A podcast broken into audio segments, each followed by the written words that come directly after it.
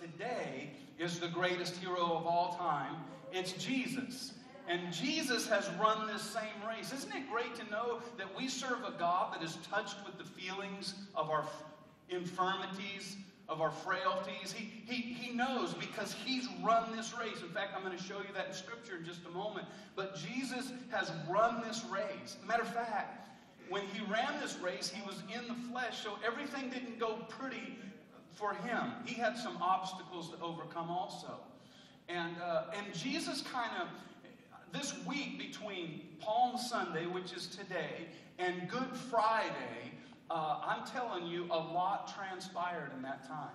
Jesus basically would say to us, here's how to run the race when you're having a bad day. How many's ever had a bad day?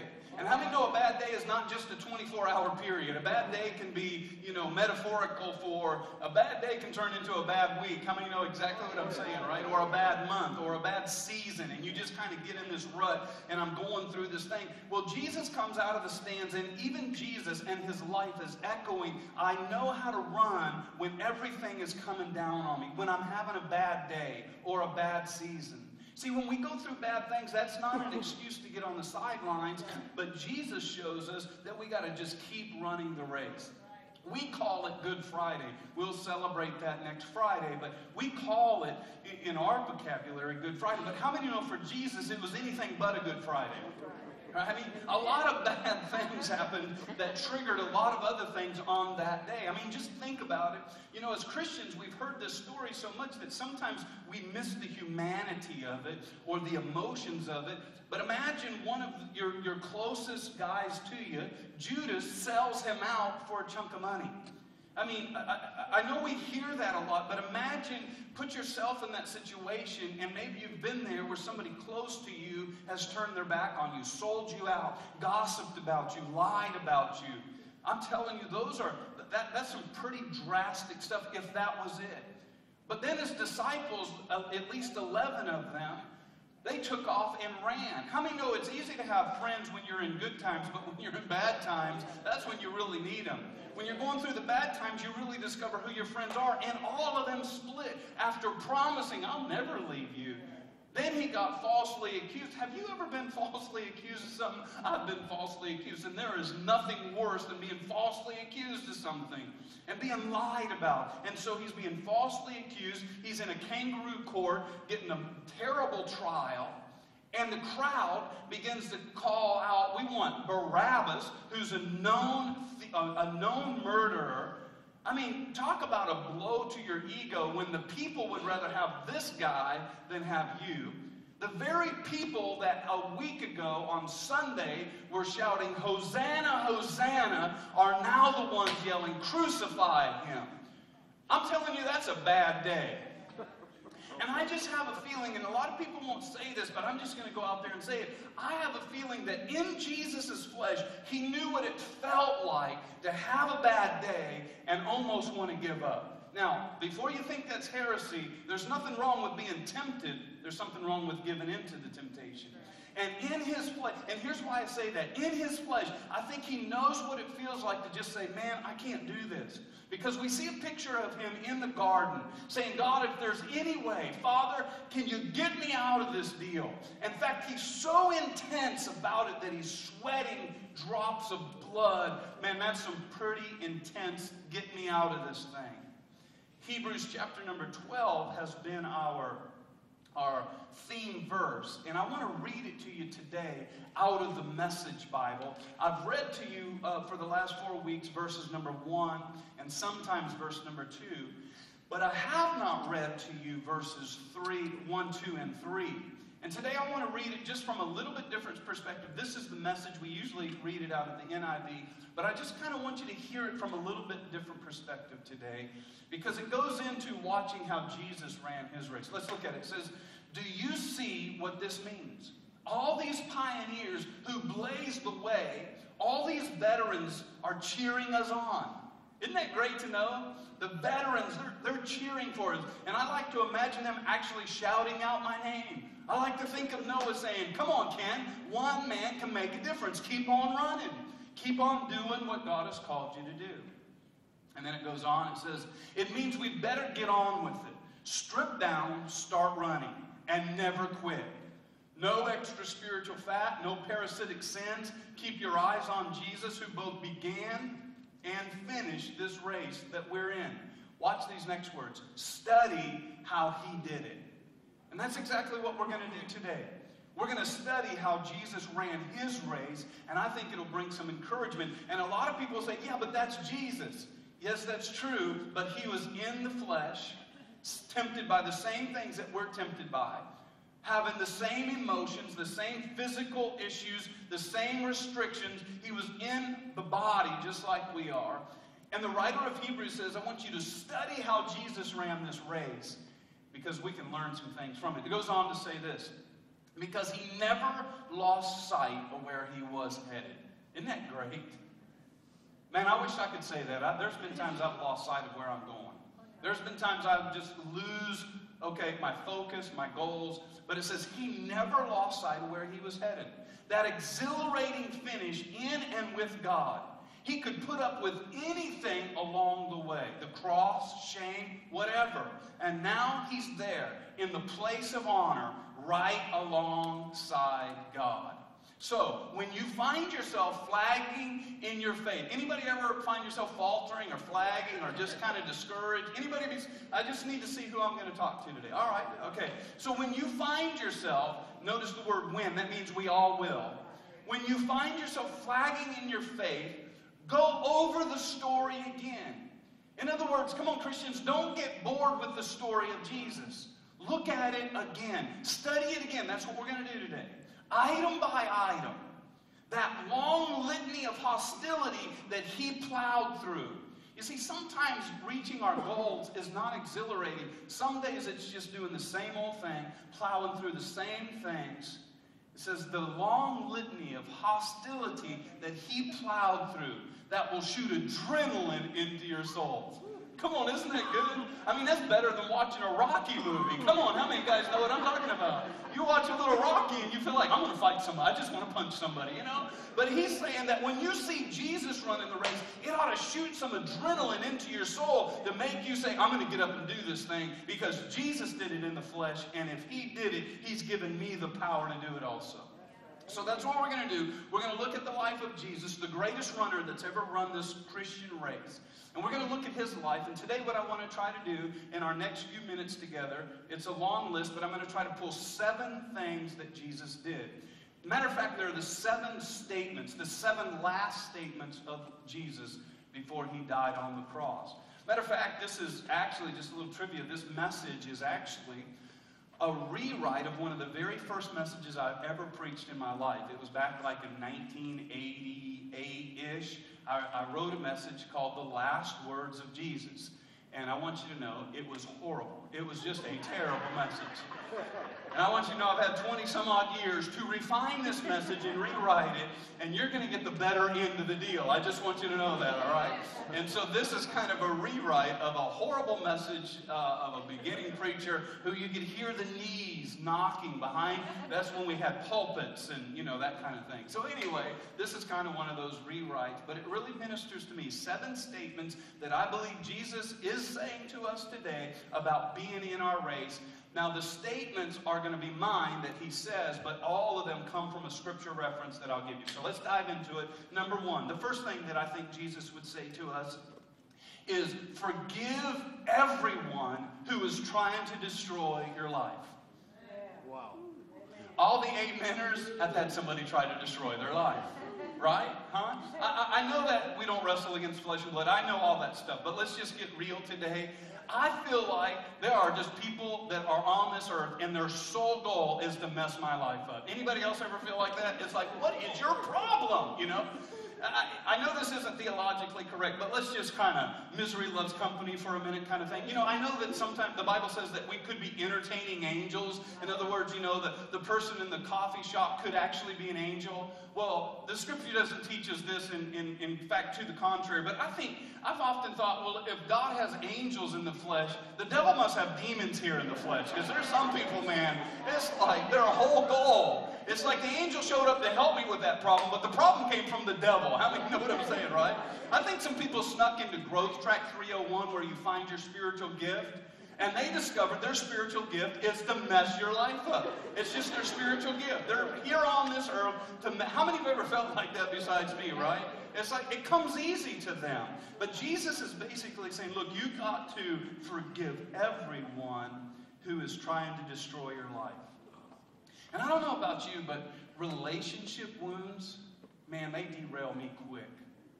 I, I, I don't, because I, I, love deep and I'm a loyal person, and when I make a friend, I feel like that's, they're, we're in. I mean, we're in this thing. And, and when a relationship wound comes, when somebody hurts me, man, that hurts bad. Matter of fact, if there's anything that gets me like, oh, forget this, I don't want to run this race, and, and God has helped me with this, but this has been one of my Achilles because it hurts so deep. But then I look at the life of Jesus as he ran his race. You want to talk about being hurt by those that are close to you? Wow.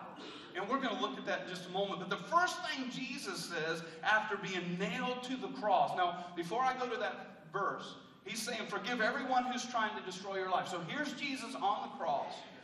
Now, the crucifixion was designed uh, really for the person to suffocate. So I won't get into all the graphic details, but Jesus is on the cross. His, his shoulder joints, according to scholars and, and, and people that have studied this, his shoulder joints are dislocated. His body is kind of caved in on his lungs, so he's literally suffocating. And, and in order for him to get a breath, he has to pull the weight of his body off his lungs he can't do that because his shoulders are dislocated. So on the nails, he pulls himself up on his nails. And the first thing that Jesus says, we see him whipped and crucified, put on the cross, nailed to the cross, dropped in the hole. There he is. And the first thing he says is Luke chapter number 23, verse number 34. Jesus says, Father, forgive them, for they do not know what they do. Wow. How many know that's a hard thing to do? It's easy for me to stand here and say it. It's even right now easy for you to even hear it. But get in that situation, and man, it's a challenge. Would you agree with me today? it, it is a challenge. It's crazy hard to do. But here's the challenge I want to give you today don't do it for the person, do it for yourself. Don't do it for the, and I'm speaking out of experience. Don't do it for the person if you can, but do it for yourself because here's the reality. I don't think it is possible for you to keep running your race and to reach your goal and your destiny if you have unforgiveness in your heart. Because unforgiveness turns into resentment, and resentment will cloud the way, and you've lost the goal of where you're running to. And the writer of Hebrews already said, Cast aside everything that entangles us. And how many know bitter roots of resentment and unforgiveness? They will entangle us, and we are no longer able to get to the goal. You can still be mad at husband number one, and you're entangled by resentment and unforgiveness, or wife number one, and now you're with wife number two or husband number two, and you can't reach the goal in that relationship because you have unforgiveness and resentment in the past one. Does that make sense? And, and this is serious stuff. I've been through that. I've had people turn on me. I've had people hurt me. And I'm telling you, there's nothing worse. But I had to forgive them so that I could reach my goal. In 1992, I got to hear Paul Yonggi Cho, who pastors the biggest church in the world in Korea, 100,000 plus people. And in his broken English, sometimes he would use the wrong words in the wrong place. And I remember him getting up at a council meeting in Indianapolis, and he got up and he said, I must forgive lots of people because I hate lots of people. how, how, many can relate to that? I mean, if the pastor of the world's largest can be that honest, I guess I can be honest too. You know what I'm saying? But Jesus thought that forgiveness was so important that he told us that we should forgive every single day. Matter of fact, make it a part of your prayer. We know the Lord's Prayer. It says this the Lord's Prayer tells us, I think it's in the book of Matthew, yeah, Matthew chapter number 6, verse number 15. If you do not forgive others their sins, your Father will not forgive you of your sins. Now, I this could make a whole series, and I'm not going to make a series out of it, but let me just give you a couple of high points real quick. Because forgiveness, some of you are entangled in your race because you can't, you haven't forgiven. And resentment and bitterness keeps you from running your race. But let's look at Jesus And the first thing he does is say, Father, forgive them. They don't, they don't get it. I'm not wrestling against flesh and blood, but against principalities and powers of this dark world. And forgiveness, I want you to know, is not this warm, fuzzy feeling that you just feel like all warm and fuzzy toward that person. In fact, let me just give you a couple real quick things what forgiveness is not. I don't know if it's in your notes or not, but as my friend Robert Morris would say, if you're taking notes, write this down. If you're not taking notes, write this down, okay? So, anyway, he said, and this is what I think it's not saying that what they did was okay. Okay, so forgiveness is not is not saying what they did to you is okay. How many understand what I'm saying, right? It's not saying, okay, it, it, really wasn't that big a deal. Yes, it was a big deal. It hurt you, it, and, and it, I'm going to forgive you, but I'm not saying what you did was okay. And, and then, and then it, it's, and it's also not minimizing the sin. Now, guys, men, we have a tendency more to do this than women. It's not that women can't do it, but, but men have a tendency to minimize it. We act like, oh, that didn't hurt. You guys love that. You know, you got your head busted open, your brains are leaking out. That didn't hurt, you know. Give me my hammer. Let me finish the project, you know. And, and we have a tendency to do that in life. And we minimize the thing that happened to us or we bury the thing. But when you bury that seed of hurt, I promise you it will come out somewhere in life. It will manifest somewhere. Unresolved hurts come out in anger, they come out in resentment, they come out in building walls. And, and I don't want to get too deep into that today, but it will come out somewhere. So being able to verbalize, this bothered me, executes and kills that root from growing in our life. Is everybody with me on that one? And then lastly, it's not instant restoration to the relationship. And I'd love to spend a Sunday just on this. When I forgive somebody, it's not instant restoration to that, to that relationship. And, and I know there's Christians and, oh yeah, but we're supposed to love, and the prodigal son, his dad didn't put him on pro- probation and all that. Well, there's a couple of keys to that. If I forgive that person and they're repentant, then it can begin the process of restoring that relationship. But if I forgive that person and they're not repentant, I'm not going to go hang out with them again. In other words, I'm not going to put myself in the position for that to happen again. There's some people that have been friends in my life that have lied about me and lied on me and have never repented, and I'm smart enough to know I'm not going to let that happen. I'm not going to get myself in that. If you steal my car, I'm not going to leave my keys lying around. How many know what I'm saying? Right? Does, does that make sense? So, the first thing Jesus says to us in this race that we need to hear forgive everyone who's trying to destroy your life. The second thing I think he would say is help others. Just help others. In fact, he's just repeating what Rebecca's already said give to others. Matter of fact, don't just help others, but, but look for those who are experiencing the same struggle. And when you help them, it will help you. I don't know what this is. I think it's just this supernatural thing. When you're struggling with something, you can identify somebody else's struggle. Mm-hmm. I can, I can spot an insecure, hurting guy in a second because I lived a lot of my life being insecure and hurting from past wounds. And I can spot it. I can spot it by how he treats his wife, how he acts toward others, how he, I mean, I can just spot it because I've been there. And, and so there's other things that I'm oblivious to, but I can spot that one. And, and, and when you help others along the way, it will help you. There's something just supernatural about that because you reap what you sow. Matter of fact, let's go to scripture on this one in Luke chapter number 23. We see Jesus hanging uh, in the middle of two thieves, and one of the criminals who hung there hurled insults at him. Aren't you the Messiah? Save yourself and us. In other words, he's saying this in kind of a condescending way. But the other guy says, No, no. Uh, he rebuked him. Don't you fear God, he said? Since you are under the same sentence, we are punished justly for, uh, for, for we are getting what our deeds deserve. But this man has done nothing wrong. Then he said, I love this. Then he said, Jesus, remember me when you come into. In other words, Jesus, I need some help here. I'm dying here as a criminal. I did the crime. I'm dying for the crime. Man, I need you to help me. And Jesus, now, before we go there, I want you to see here's Jesus, remember, suffocating on the cross. And this guy says, Hey, could you help me out? I mean, Jesus could have very easily said, Look, dude, I got my own issues going on right now. I mean, really, right? I mean, hey, come on, I'm a little busy here forgiving the whole world. but he doesn't.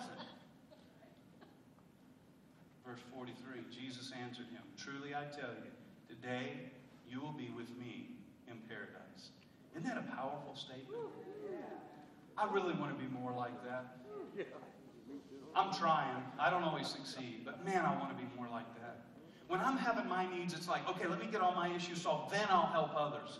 Well, guess what? When we live that way, the devil will make sure there's always our issues. But if while we're in our issues, we are ministering, I'm telling you, all of a sudden, the, our issues become less than. Some of the people that are holding ministry positions on our dream team and dream team captains that are smiling, greeting you, and believing God and praying with you, they're going through some of the craziest things you could ever imagine, but they know the benefit of helping others. How many know that's true? I want us so desperately to be the kind of church that finds a hurt and heals it, and finds a need and fills it. That's why, listen, this about inviting people to church on Easter Sunday, it's not just about making the church grow. Let me tell you, it will benefit you. And I want to do everything I can to make it easy for you. We put tickets in your hands. They can come free. They don't have to have the ticket. We're doing a, a, kind of an illustrated message. We always try to take what's real popular in Christianity, like Christmas and Easter, because people have heard those messages so much, and take just a little different angle on it so they can hear it in a fresh kind of way.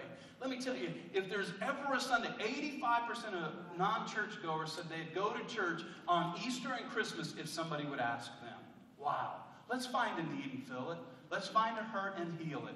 Let's not just stick the, the, the, the, ticket on a bulletin board at work, but let's ask somebody, hey, look, I'll meet you there at 9.30. I'll meet you there at 11. We could have coffee before. I, in fact, I'll, I'll get you a coffee and breakfast at the church.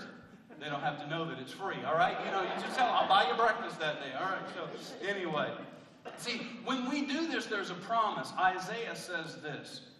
Uh, Isaiah 58 says, verse number 10 says, When we help others, watch this, if you spend yourself on behalf of the hungry and satisfy the needs of the oppressed, then your light will rise in the darkness and your night will become like noonday. In other words, your dark moments, God will bring you breakthrough because you're concerned about other people. Wow. I mean, we could just end right there, right? That's good stuff. The third thing that I think Jesus is saying to us as we run our race is be sure you've taken care of those that are the closest to you.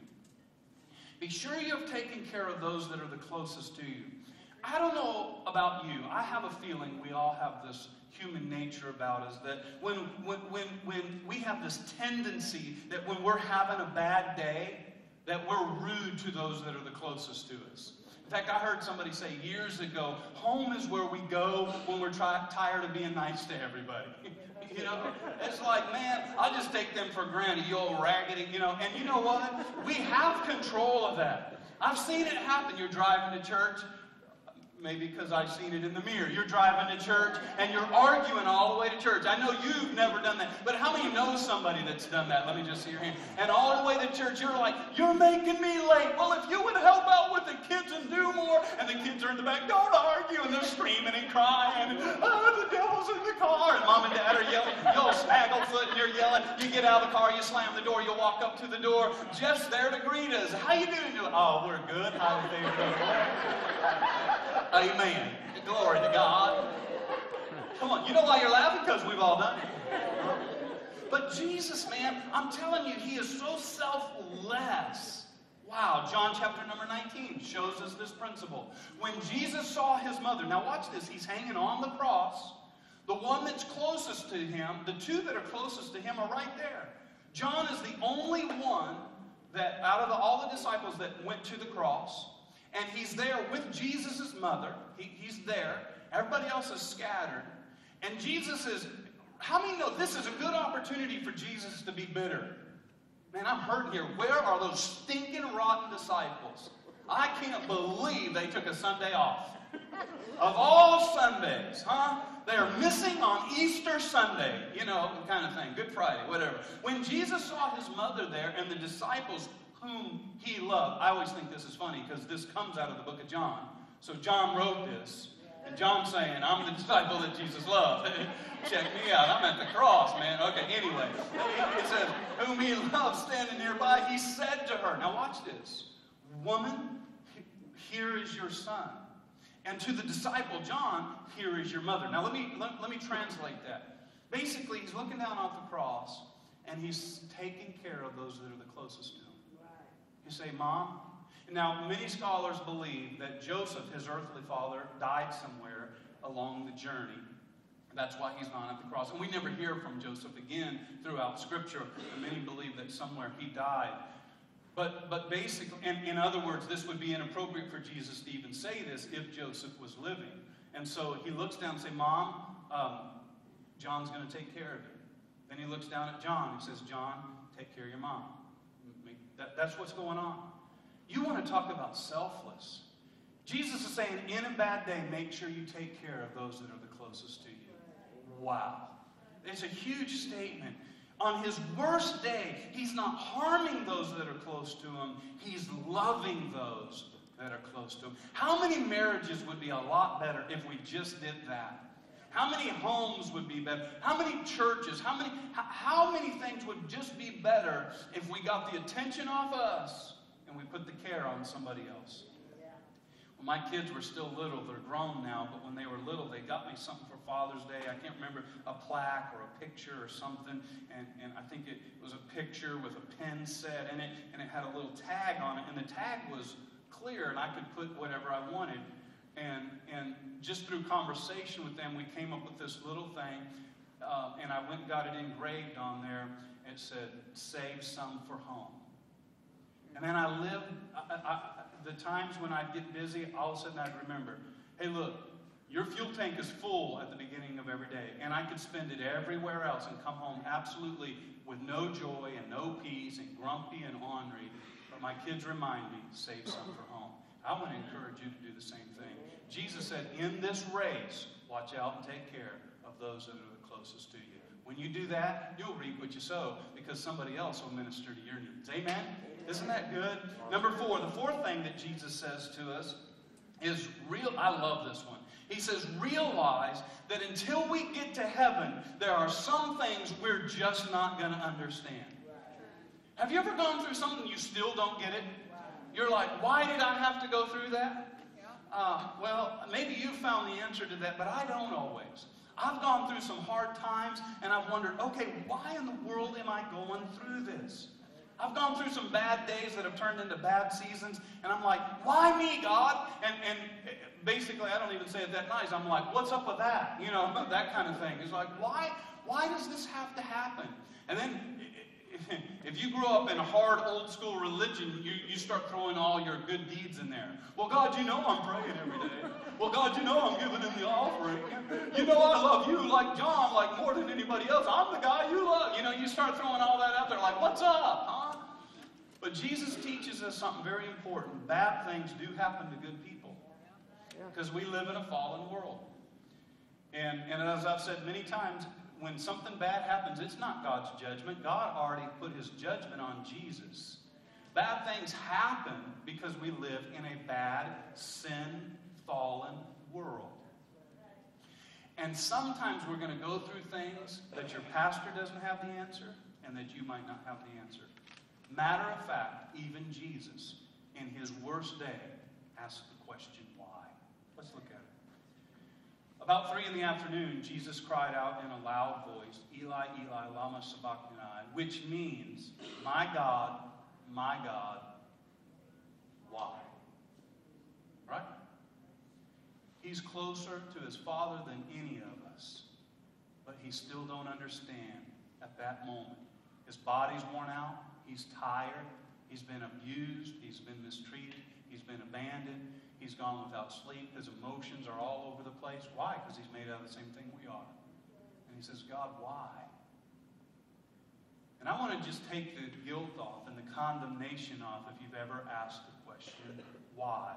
because even Jesus asked the question, why? And while we run our race, he wants you to know that on this side of heaven, there's going to be some things that we simply don't understand. And man, I've got a long list of them. I've stood and done funerals for month, days old babies, and I don't understand why. I, have seen all kind of people go through all kind of things, including myself, and there's some things that I just don't know why. But it's then I have to decide I'm going to keep on running and trust Him when I can't trace Him. Amen? And Jesus tells us to do the same thing. The next thing that I think Jesus would say to us is number five. I think He would say, Be human enough to acknowledge when you have a need.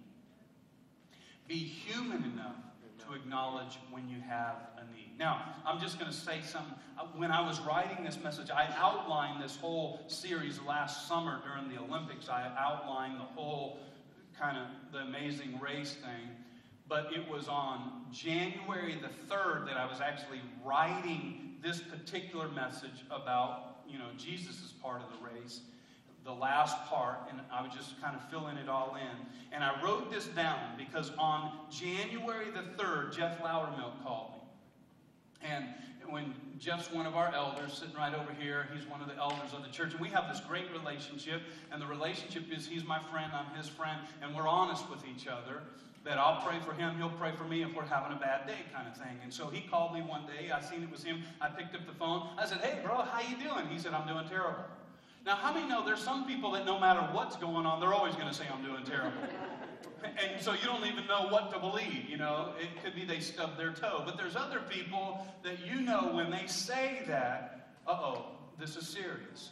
And on that day, he called me and said, Hey, Ken, look, the co founder of Edge, which is a men's ministry that Jeff is a part of that ministers to dozens and dozens of men needing inner healing. He said the co founder of Edge Ministry that we work with, and he, he just died suddenly. I'm having a bad day. And what I appreciate so much about it is Jeff was human enough to acknowledge he had a need. And what would happen if more of us did that?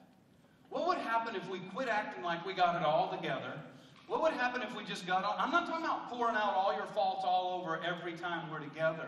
But what would happen if we got involved in a small group or a group of close friends and invested in a relationship and recognized that sometimes I'm going to need somebody to be real with? Somebody to say, I'm really not doing that good. And I don't know about you, but my human nature is when I need friends the most is when I tend to draw, push away the most.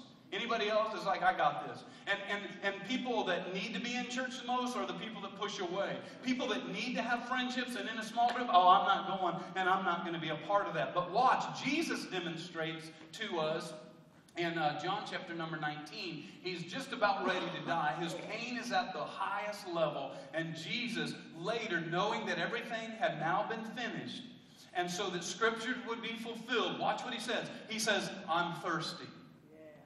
I'm in need. And, and I see some vinegar and wine down there. I can't get it in my flesh. I need somebody to help me out. And here's what I've come to discover in life I get thirsty. Yeah. And so do you.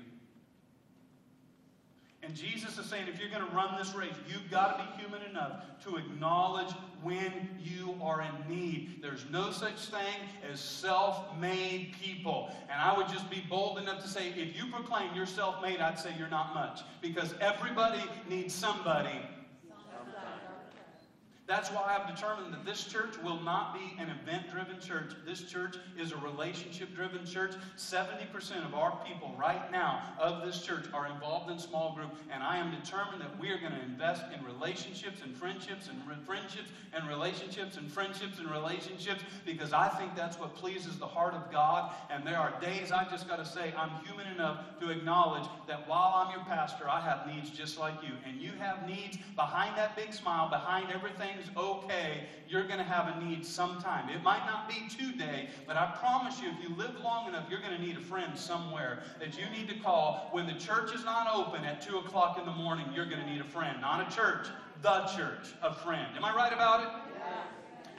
I've invested greatly in, we have overseers of our church, and just this week, I talked to two of them. One, I'll just tell you my story real quick, and then I got two more that'll just take a couple minutes. I talked to my one of our overseers, many of you know Corey Hardesty. I said, hey, look, Corey, I know that All Access Conference is coming up, and uh, it's where all of us ARC pastors get together, and it's just a great time for us not to preach and be the pastor, but to be pastored. And I think a healthy pastor positions himself to have pastoring poured into his life. Amen? And I said, Look, Corey, here's the deal. It's just not in our budget this year to send my wife and I to the conference. And, and, but I'm being human enough to acknowledge I got a need. I, I really feel my wife and I need to be there this year. I mean, it takes a lot of emotional energy and spiritual energy to plant a church, and it's just not in our budget. I mean, we're doing okay financially as a church, so I'm not trying to say that, but but there's other things that I have a hard time justifying. I'm buying an airline ticket to Florida when when we still need to do things as a church. And, and Corey said to me, he said, no problem. Buy the airline tickets. You and your wife are going to come to Florida.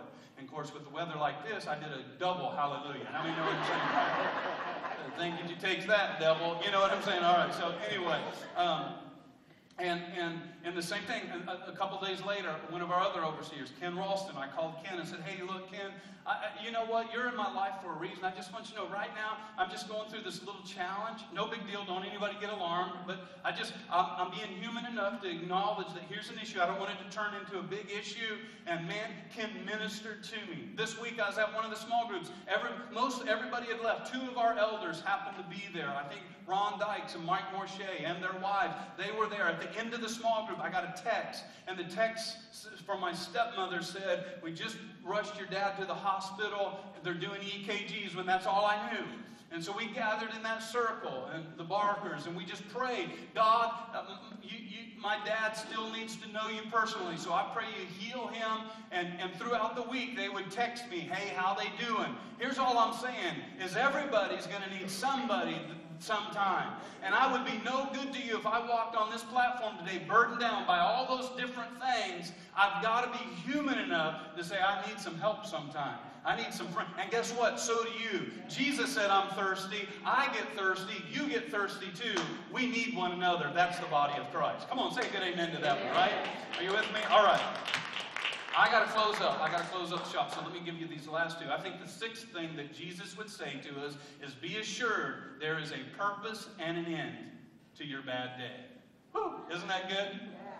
There's a purpose and an end. He's saying, he's saying, look, you live in this fallen world, but what the devil meant for bad, God, if you'll keep your heart right, can turn around and take that bad thing and make it good. I would say it this way I would say, don't waste a bad day.